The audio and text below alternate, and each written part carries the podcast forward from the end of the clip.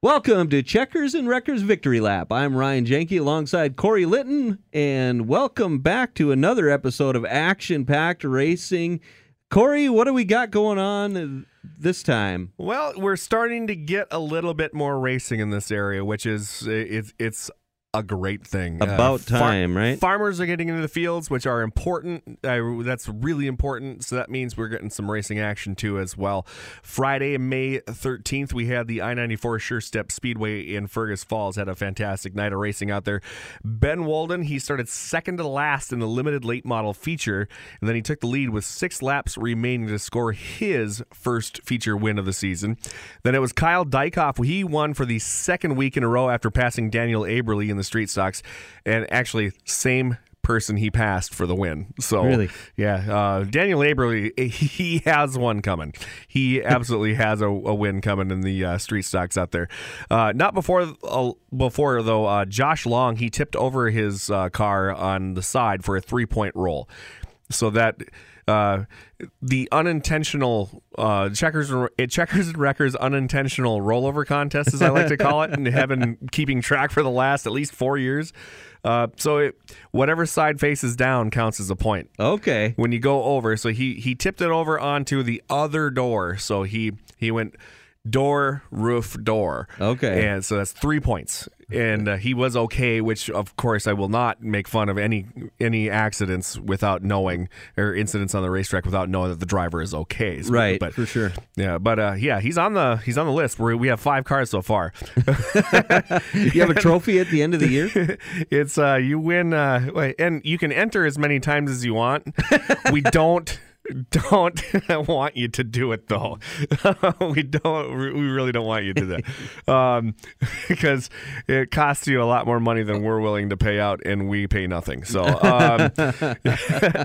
so Brendan Blasick, he was able to muscle his way past Brock Grunwald with 2 laps left in the Midwest Modified feature to win that one. And then Shane Sebrasky, with his modified win, added to his big win total with only 766. You're looking. I can see you looking at the script I sent you. Yep. You're looking questionably. I am. He has won that many times. Really? In fact, he's added to that since then. I wasn't there, so it doesn't count on this. Yeah, he has 766 wins as of Friday.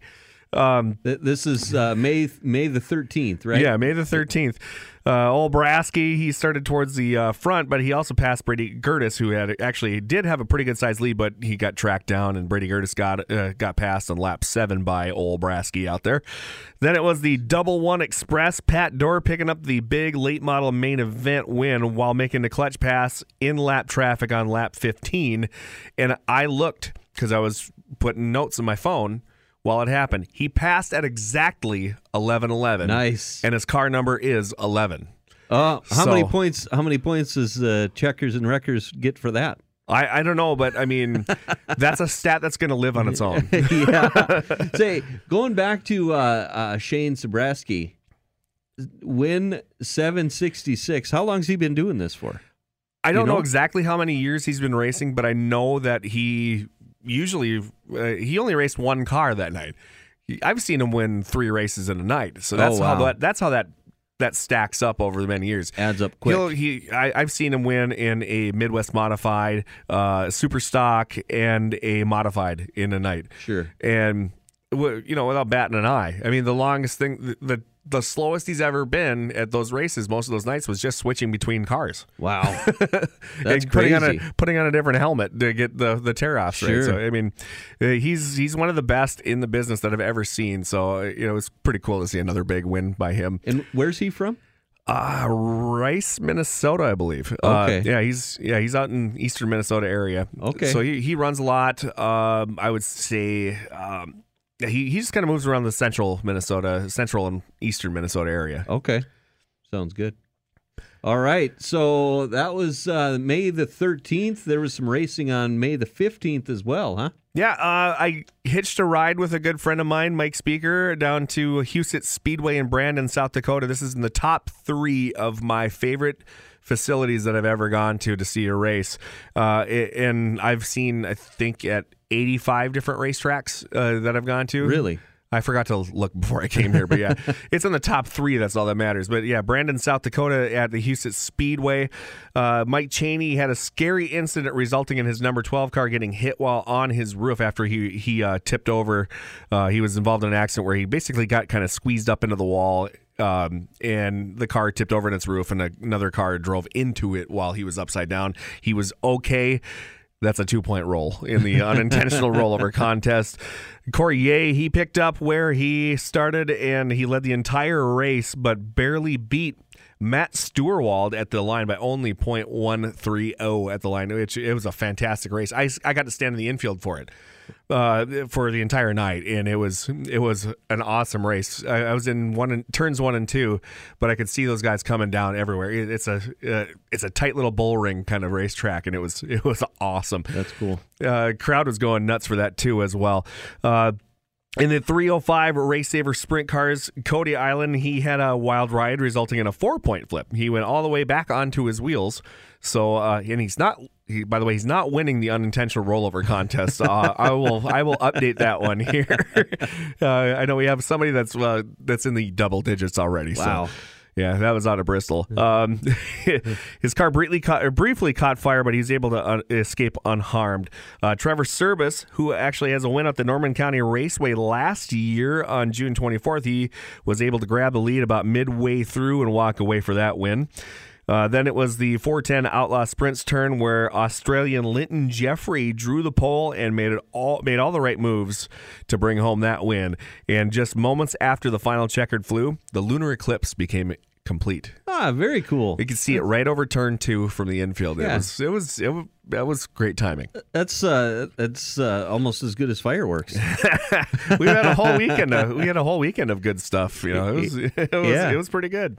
So what was the highlight of the racing for you over the weekend there, the 13th through the 15th? Oh, that's tough. I mean, that close finish out there in the late model stock cars it was pretty impressive. But I mean, there was some great racing all around. A lot of people racing really hard early in this year, and a lot of good clean racing too, which I really appreciate. Yeah, because you know prices are going up everywhere, so for sure. we don't want these guys wrecking a lot of equipment. We want to see them putting on a good show. Yeah, exactly.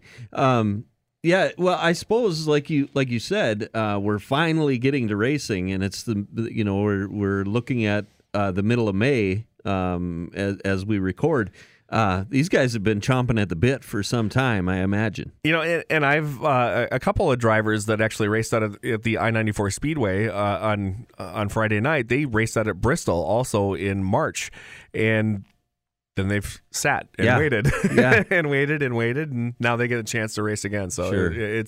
It's even when they do get to race early in the year, you still got to wait and. But it's starting to look better now, a lot better. Good. All right. So, do you have anything else for the local scene, or is that it? Yeah. Well, we have some locals racing nationally. We'll jump to that one. That one started out in Kansas at the Kansas Speedway out there on the ARCA Series. They were in action on Saturday, May 14th. Amber Balkin, who we've talked about a little bit, and Bryce Hagerberg, we've talked about them. They took their shot at the 1.5-mile Speedway.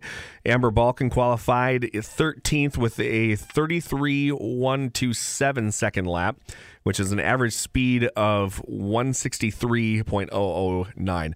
Ryan, how fast have you ever gone in a car? Man, you know, my grandpa would, every time he got a brand new pickup, my grandparents farmed for their whole lives, right? And so when they got after they got established, and you know, I was around, they were able to buy some stuff they actually really wanted to get. And my grandpa would always get a brand new Chevy Silverado red pickup. Okay. And he would take me out there on Highway 13, just to the west of Wishick, and put that thing down, And man, I think every time I was with them, every pickup that he had a governor in it. So I would have to say 100 miles an hour is where I topped out at. Well, yeah, this is 163. I would say the fastest that I ever went, I had a 70 Dodge Challenger in high school that somebody that I knew that might have had a radar gun and I was on good terms with. Yeah. Told me that it went 140 once. Wow. while he was behind me, then he passed me and told me to slow down. So. Sure. You know, I've always wanted to do like the Richard Petty Racing School. Do they still do those? I imagine they have to, right? Or... Not under that name, but I know there are the driving experiences. They have. I know specifically out at the Las Vegas Motor Speedway they have that. Okay. They still do that because when I've worked at the Las Vegas Motor Speedway dirt track, they have been having you can hear the cars going on the big track not too far away, so sure. Yeah, you can hear them all day long. How fast do those get going? I'm not totally sure on that one, but I mean, yeah, at least 120. I would think so. Yeah huh. Yeah, that would be fun. But yeah, 163, that's cruising. Yeah, Bryce Hagerberg, he came in 16th also in his qualifying run, 34.110 with a 158.331 mile per hour average. Corey Haim, not Corey Haim from the License to Drive fame, he won the pole with 30.729. He clocked in his speed 175 miles an hour. 175.730 was actually the official time on that one. That is moving. That's and that's in a car that is limited. Yeah. Like the NASCAR cars, I don't have exactly what their lap times were, but when they qualified, but they were faster than that. Sure. You know, my daughter is speaking of speed and going that fast and what it would feel like. My daughter and I watched a little bit of drag racing. I think it was Sunday afternoon, right? That's when it was on. John Force was on. And, I mean, some of those cars were going over 300 miles an hour in a matter of, what, 4 or 5 seconds? Something like that? From the KFGO studios to basically the first stoplight. Yeah. To the north. Yeah, like 5 blocks or something like that. It's a quarter mile. Yeah. And they're going, so what kind of G-forces is that car pulling when you're going that short of a distance and you're reaching that kind of speed? I would say, I'm not a very good scientist on this one. Enough for one of us to put a skid mark in the seat is the catchphrase all from Sean Erdahl would be. Yeah. I wasn't looking for an actual number. I'm just thinking like, wow, you know. That's got to be nuts. I've been put back in my seat in many things that I've driven before, but yeah, I could not imagine going to 300 miles an hour and how much that would put you right in there. Yeah, in that short of a distance. That's crazy. By the way, at the Las Vegas Motor Speedway also, they have 2-seater dragsters that you can rent and sit either. You can either sit in the back or you can rent one to drive. Wow. And I think they only hit like 150 miles an hour, but still. Still, yeah. Well, it's enough to get your attention. In a short distance. Get a good thrill.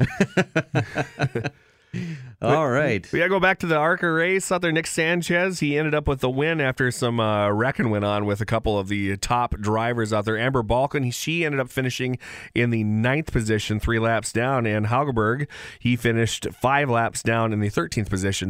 So they moved forward, which is a good thing. They've been doing that a lot in all their races. They've been avoiding the wrecks. They've been avoiding trouble, and they've been moving forward, that's a big thing. Yeah. You know, to finish first, you must first finish. So, right. So good job with them. Sanchez, he's tied with Raja Carruth for the point lead. Amber Balkin sits in 7th place. She's 46 points out, and Bryce Hagerberg is 14th, 71 points out. Their next race out there in the ARCA Series, that'll be the General Tire 150 at the Charlotte Motor Speedway on Friday, May 27th. 2 weeks. They got 2 weeks in between. Yep, they get a little bit of a break. Yeah.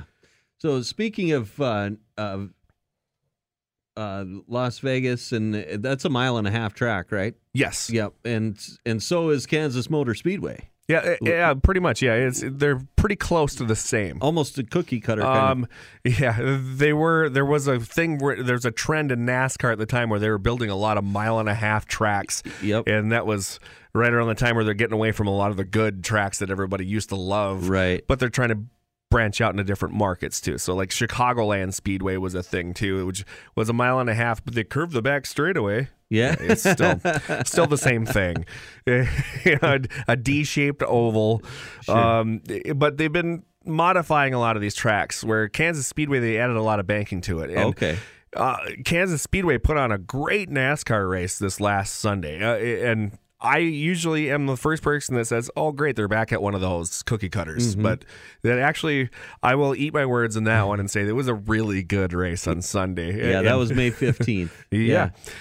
Kurt Busch, he was the winner of that one. He became the 11th different winner this season with his victory on Sunday in Kansas.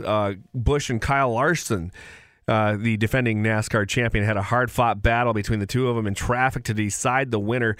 Kyle Larson made a heck of a save out there, too, where he was pretty sideways. Mm-hmm. And ended up skipping the right rear of right by the spoiler, right on the wall, yeah, and saved it. Yeah, it was crazy.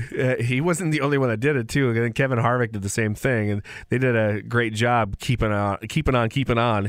And it was a great race out there. It's only the first win of the season for the team who is for Kurt Busch's team, the 2311 team as they call it, and it is owned by NASCAR driver Denny Hamlin and also former Charlotte Hornet Michael Jordan. He might have done some other stuff. He might have. I don't know. It's the 34th win of Busch's career. Chase Elliott, he still holds a 52-point advantage over Ryan Blaney for the points, a 52-point lead over Kyle Busch, and a 60-point lead over William Byron, and a 68-point lead over the Watermelon Man, Ross Chastain. Mm-hmm. They're going to go out to Texas Motor Speedway this next weekend for the $1 million All-Star race Saturday night. Another mile and a half track. Right? Yes, but it's more shaped like Charlotte. Sure. So, okay. Yeah. Going back to Kurt Busch, 34th win, but if I remember right, he's won with every current car manufacturer right now. I believe so. Yeah, right. And 5 different teams, I think. Yeah, because he won with Roush. Yep. And that was Ford's. Mm-hmm. Have to look it up. God, yeah, we do have to look that up. Yeah, I'm trying to think of where he went from there. I know he raced with he won and raced with Tony Stewart. Yeah. Was that a Toyota? Stewart Haas. I think that at the time that might have been a Chevy.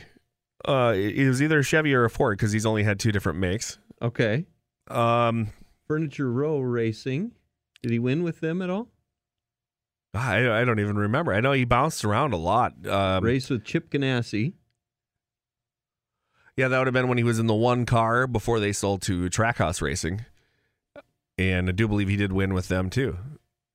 Yeah. Yeah, I will. As we're going through, I'll let you do your next. Oh wait, here we go. I think I found it. All right, I think I found it here now. He raced with Roush in the '97 car. Let's see if I can figure out their grid here. What's a win and what's not a win, or maybe they've got his wins. No, I don't see. Oh, they're going to make me do some work here, so I'll have to figure out their color grid. But he raced with Roush Racing from 2000 to 2005. And those are Fords, the 97 Ford. Yep. Because I remember he was sponsored by Rubbermaid, and at one time they had a car that was red with a yellow top that was painted after the Cozy Coupes, if you remember those. Yeah. Anybody that's had a kid or been around people that have had kids has probably had one before. Okay. So it's got this grid that I'm looking at has the teams that he raced with. It's color coordinated, but I'm not exactly sure what the color coordination stands for. But with Roush Racing in the '97 car, he did win several times. After that, he was with Penske in the #2 Dodge. Correct. Yeah, yeah. That's right. That would have been a Dodge at the time. Yeah. Yep. And he won with them. Went on to Phoenix Racing in a Chevy, but I don't believe he won in that car. But then he moved on to Furniture Row Racing. That was also a Chevy. I don't see any wins in that car. But the next Chevy he raced in was Stewart Haas, and he did win in that car. And then Stewart Haas went to a Ford, which he won in. And then Chip Ganassi Racing. I don't see I don't see... I want to guess they were in Chevys at the time. I could be wrong. That was Chevy. And he did win in that. And now, of course, 2311 Racing in a Toyota. So 5 different owners, 4 different manufacturers, 34 wins. Yeah. Pretty above average, we'll call it. Yeah. And, you know, going back to a lot of those teams that he was with, like Phoenix Racing and Furniture Row Racing, that was when he'd blown up his own career. Mm-hmm. He hit a downward spiral. He did. And he is on his way back up, which is, you know, I actually had the chance to meet him in Fargo. Okay. We were actually at the Acme Tool Crib. They had a meet and greet for him, and it was a really, really bad day, like snowy and terrible. And he had just won the championship with Roush Racing. Okay. So he was in the 97 Ford at the time, and... So, of course, you know, we talked about the gimmick racing that I had done. I had raced in a 70 Ford LT four-door one time and won a race. Yep. And this was the same year that he had won with Roush. And I walked up to him and, like I said, since the weather was so terrible that day, yep, I had plenty of time to talk to him, and he didn't want to listen. But okay. I don't blame him. Because he's like, oh, who's this, you know, jerk coming over here? I said, so I, you know, walked up like fanboy, like I'm like, hey, we got something in common. And he's like, oh yeah, really? What? I'm paraphrasing on his behalf, by the way, but yeah, we both won races in a Ford. Oh, you did? And then I told him 7040 LTD four-door, and he's like, and it was a 2-driver car. So I ran the steering and the gas, and another guy next to me ran the brakes. Yeah. Or no, he had the gas pedal, sorry. I had the steering and the brakes. He had the gas pedal next to me. And, okay. And he kind of perked up a little bit when I said that. He's like, oh, so there are 2 drivers in the car? Yeah, and then he listened to me and actually, you know, kind of started to warm up a little bit. Yeah, it was pretty cool. Yeah. But, you know, a lot of times you forget that these guys are people, too, with good days, bad days, all that kind of stuff. And I'm sure he wanted to be here in the middle of a snowstorm in Fargo after he just won the NASCAR championship. It's like, right. I got to go where? Yeah. This is my thanks for winning this championship. I got to go to a tool shop here in town and it's in Fargo in the middle of a snowstorm, which the Tool Crib is a really nice place. Yeah, I have been there several times, so yeah, he warmed up pretty good. So yeah, well, so yeah, you know, I kind of have been a roller coaster with Kurt Busch because right away, you know, liked him, and then like you said, he had his. Kind of had a spiral, and then you're like, man, what a jerk or whatever. And I was really happy that he won. I was pulling for him, you know. I'm nothing against Kyle Larson, but I was happy to see him pull that off on Sunday. It's nice to see a team like that too that just started, come out and win. And I know they have a teammate with Bubba Wallace who won last year, but I mean, really, in this season that they have for NASCAR, it's a completely different thing. Yep. The cars are different. The whole makeup of everything is completely different. And to have so many, and it shows in the results. I mean, there's 11 different winners so far this year. Only, I think, 2 drivers have won twice. Right. And we're getting into the All-Star race. We're about halfway through the season, and there's only 2 drivers that have won twice. Yeah, that's nice to see. And the guy that's sitting in second place in points hasn't won a race yet. Yeah, that's my guy, Ryan Blaney. Okay. I have decided. So I was a Dale Earnhardt fan way back. I think we talked about that before. I remember watching racing with my cousins on ESPN when he didn't get the races every week. And, and then watched ESPN. The coverage is excellent. Yeah, the coverage is excellent. And watching Dale Earnhardt, you know, Dale Jarrett, Rusty Wallace, all those guys, Mark Martin, and then I kind of went through a sort of a. It was after all, you know, some of the rule changes and points changes and all that kind of stuff. I was like, you know, maybe this isn't for me anymore. And I didn't watch for a very long time. I just started getting back into watching it a couple of years ago. And so you come back and you're like, I don't know any of these people. You know, right? Okay, Tony Stewart, I know Kurt Busch, Ryan Newman, but a lot of these guys, I have no idea who you are. And it's kind of like after you've graduated high school and then you go and show up at your high school like halfway through the year. It's who are these people? Who are these people? Yeah, exactly. And they're looking at you the same way. Yeah, you get got the same feeling there. Yep.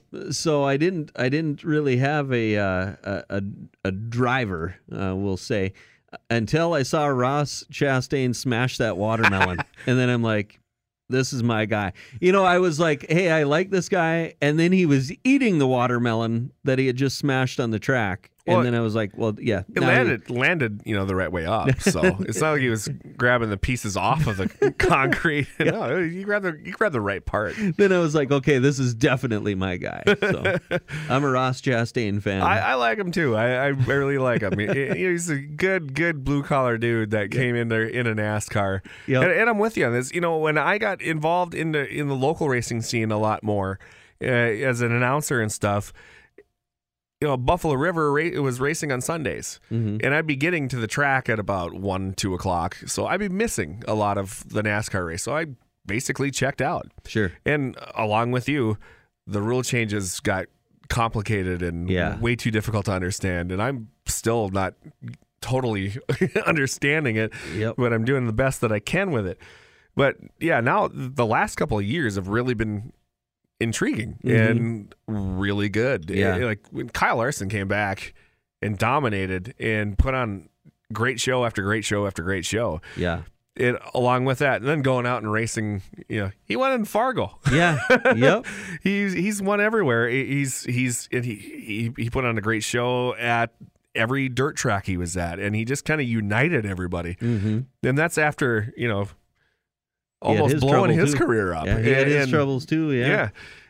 You look at that, and that made NASCAR interesting again. Yeah. And that's why I've been really interested in watching NASCAR. And thanks to having like YouTube TV now, I can watch it whenever I want to. Like, right. I can watch it live on my phone, or I can watch it sometime after I'm done, or when I get the chance to. Sure. Yeah, exactly. They've also been doing a lot of great stuff with their YouTube stuff, where they have YouTube highlight clips, and then they also on Tuesdays they usually post the full race out there on YouTube also, so you get the chance to find it. Yeah. Which is a great thing. I think I saw you post on Facebook about this, so I think we're on different sides of the debate on this. Okay. But I hate that they put dirt over the top of Bristol for the cup race, or the NASCAR race like that. But I think you're on the other side of that. Yeah, I'm on the way other side of that one. Man. Yeah, I got the chance to work there for the last 2 years for the Bristol Dirt Nationals. Yeah, well, that's different though. I'm not talking about that. I'm talking. But I really liked the dirt race this year. The year before it was difficult to watch because they listened to the track prep guy. Mike Van Genderen was the guy that put that track together, and it was beautiful when they ran this year. It was about as perfect of a dirt track as you can possibly have. The year before, they wanted to run it during the daytime, and you can't get a good dirt race during the daytime. It doesn't matter how much water you put on it. It's not going to hold. It's going to get dry. It's going to get dusty. It's going to be terrible looking. That was my beef. And to be fair, I didn't watch this year because I was like, no, I'm not doing this. But that was my beef with the first running was I'm like, okay, they can't see each other. I can't see them. All the people in the stands are probably getting choked out right now. This is dumb. You know, I mean, that was my thought, and I didn't watch this. No, and I totally get that. And Mike Van Genderen, he put these eyes on this one, and he really put a lot of work into the track, and he told them flat out, do it at night, do it at night, because when we did the Bristol Dirt Nationals this last year, we never had a race that started before the sun at least went behind the grandstands, and because of that, we had zero issues with dust. Sure. And it was awesome that way. Does that, and maybe you don't know the answer to this, but when they, obviously they're taking all that dirt off now for, yeah, for the next race, do they have any maintenance to do on that track after, you know, I mean, I've worked with heavy equipment before. They're probably going to do a little scraping on that surface, or do they have it figured out to where they're not, you know, they're going to be tender with it, we'll say. It's not going to be too bad. A lot of they do have like a layer, I think, of sawdust and sand kind of thing. Oh, like underneath. A buffer. Yeah, okay. They got a buffer in there that it packs in hard, but when they get the real dirt off, the heavy dirt off of there, it basically falls off. Oh, okay. The banking is so steep out there. I mean, it'll slide right down. It'll slide down when they're done. And then they just throw some. They got some street sweepers and stuff. Sure, and that makes sense. Throw a lot of water down, and it'll wash right off. The way that place drains is amazing, actually. I still want to go there sometime. So I tell you what, it is one of the greatest things that I've ever gotten to do in my life is just to go there. Yeah. On the way there, like you're going up and down a lot of the mountains and stuff like that, and literally the mountains open up to show you where that racetrack is. Wow, that's cool. It opens up, and then you see this, and you can't see this on the podcast here, but my eyes got really huge just talking about it. But yeah, it's the biggest football stadium you've ever seen in your life. I mean, sure. It's, you know, it's basically a football stadium around a half mile instead of like a regular like quarter mile, which would be around your regular football field. Mm-hmm. And you get up to it, and it just keeps getting bigger looking. Yeah, and when you get to the actual track itself, I mean, the elevator shafts alone are as big on the side that we were at, which is the smallest side for it, as far as the way the elevators go up. Mm-hmm. It's as big as a grain elevator around here. It's, you're looking at that. I got to talk to a couple of our local guys that went down there, and they said that it's like, we don't have grain elevators this tall. So I've been to Michigan is the only track I've been to. I don't know if you've been there before. I have not, no. Okay. And when all the cars come by, and that was back when they had 43 cars in the field. But when they all come by going full speed, that is insanely loud when they come by. What's it like being in Bristol Motor Speedway? It's a constant. Yeah, I got to one of the times I was running a wireless cam in the infield, and we were trying to do an interview, and I couldn't hear the guys in front of me. Sure. Yeah, I can't imagine, because you're in that bowl, basically. And there are cars running at the time, too. Yeah. So and then cars racing. You can't hear anything. Right. And the guy that I was working with, my spotter, he told me that at one point he told me, "There's a fight." And I didn't hear what he said, and he was screaming in my ear on that one. There's a fight. I know I'm right. He grabbed me and threw me on the golf cart, and we took off when I had the wireless cam on me, and yeah, it was, you still couldn't hear it. Wow. Then when it was dead quiet, so they have two buildings that are over in between turns 3 and 4. One is the media center slash party deck thing that they have out there, and the other one is the victory lane with the on the roof with the medical center underneath it. Mm-hmm. So I'm standing in between those two, and we have this thing out at our lake cabin sometimes where we're trying to yell at people or call Sasquatch. We do like a yep, and we do it really loud, and I did it as loud as I could, and it echoed back to me 7 times. Wow. Before it stopped. And I'm standing next to a couple friends of mine that I work with, and we're like, this is awesome. This is while they had heavy equipment still running around there in the infield. So that's crazy. That was after one of those nights, yeah. Yeah, that's cool.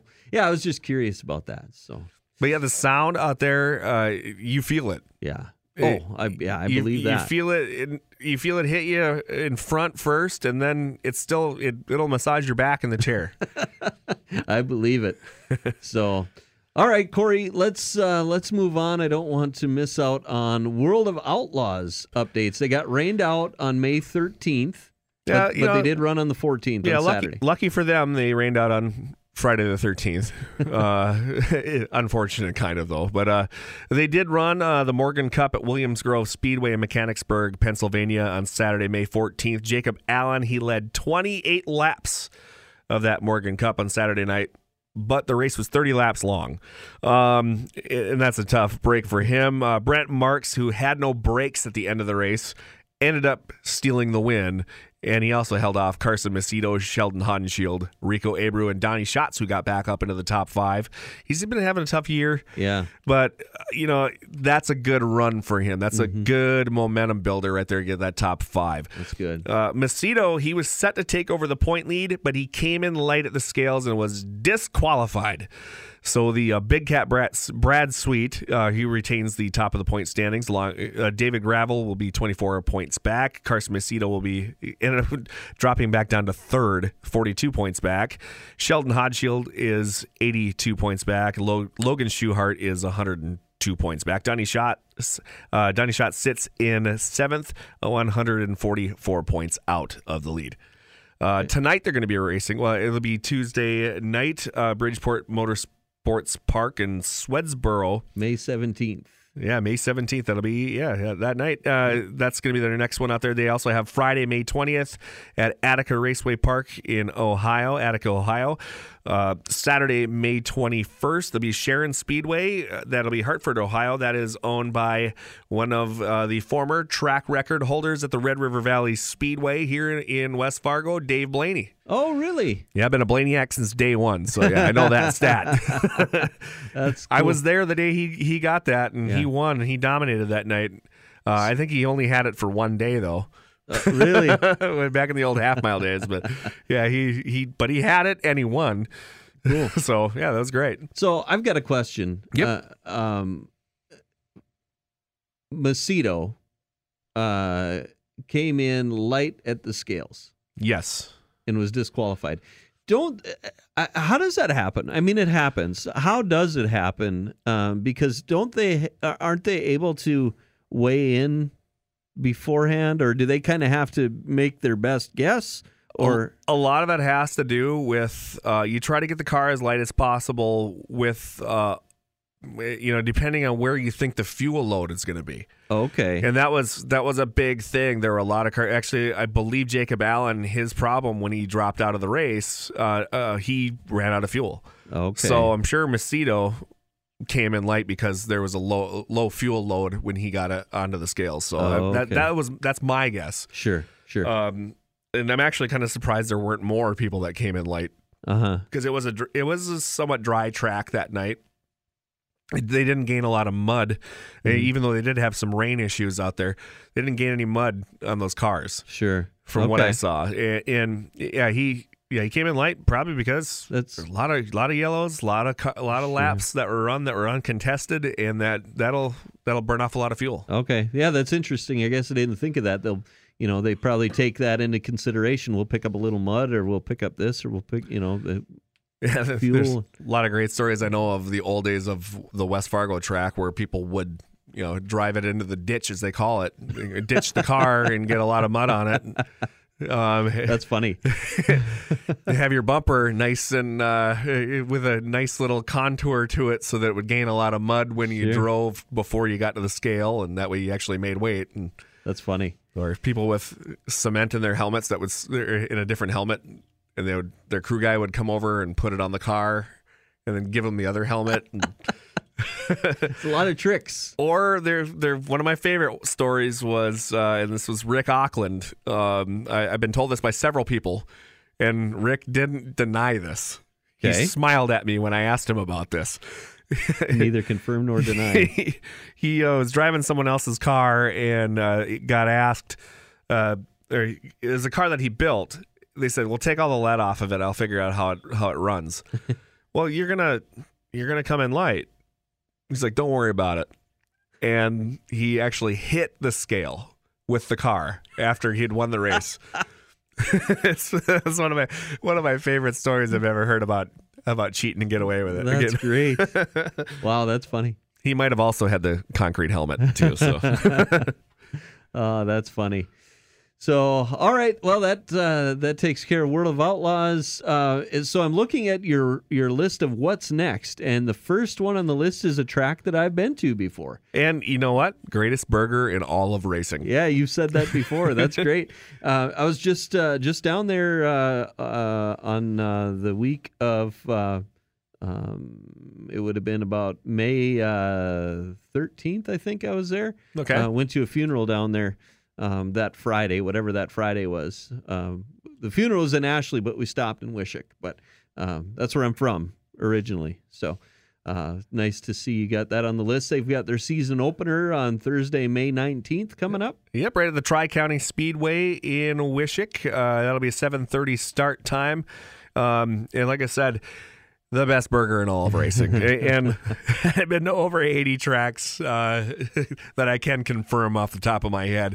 And I have gone there specifically to get a burger. Like usually there are two-night show thing. I was out in Superior, Wisconsin the night before. Okay. And drove all the way to Wishick the next day. Just for the burger? During a day race to get the burger. And it's a nice place, too. I really enjoy that place. And a lot of great people out there, too. Oh, yeah. Yep. That'll be Thursday, May 19th, Tri-County Speedway, Wishick, their season opener. Friday, May 20th. As of now, we still have the Red River Valley Speedway opener with the Military Appreciation Night. That'll be in West Fargo at 7 o'clock. River City Speedway in Grand Forks, they also have their opener. That'll be at 7 o'clock.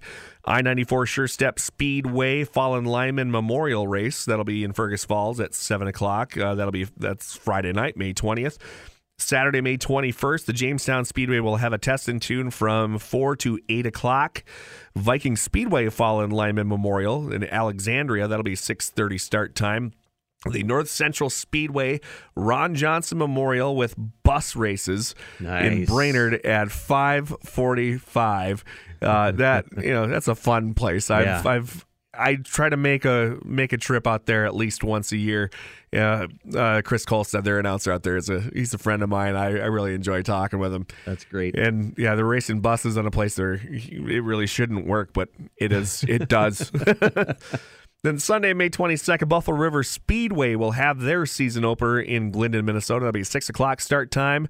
Cheyenne Speedway in Lisbon will have their Race of Champions qualifier. Plus, every week they're racing late models now, so they're going to have a good show out there. That'll be 6 o'clock start time there as well. Monday, May 23rd.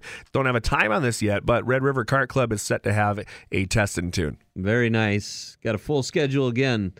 So that's awesome. And it's starting to look even better. Yeah, getting into the thick of it. The weather hopefully will cooperate, and the tracks will be up and running, and you got racing all over the place. I love it. So anything else, Corey? No, I think that's it. We're good. All right. Well, thank you for joining Checkers and Wreckers Victory Lap. Remember, you can find us anywhere you listen to your favorite podcast. And don't forget to listen to Checkers and Wreckers on KFGO every Friday morning at 6:40, where you'll get the very latest updates from Corey. So for Corey Litton, I'm Ryan Janke. Thanks for joining Checkers and Wreckers Victory Lap.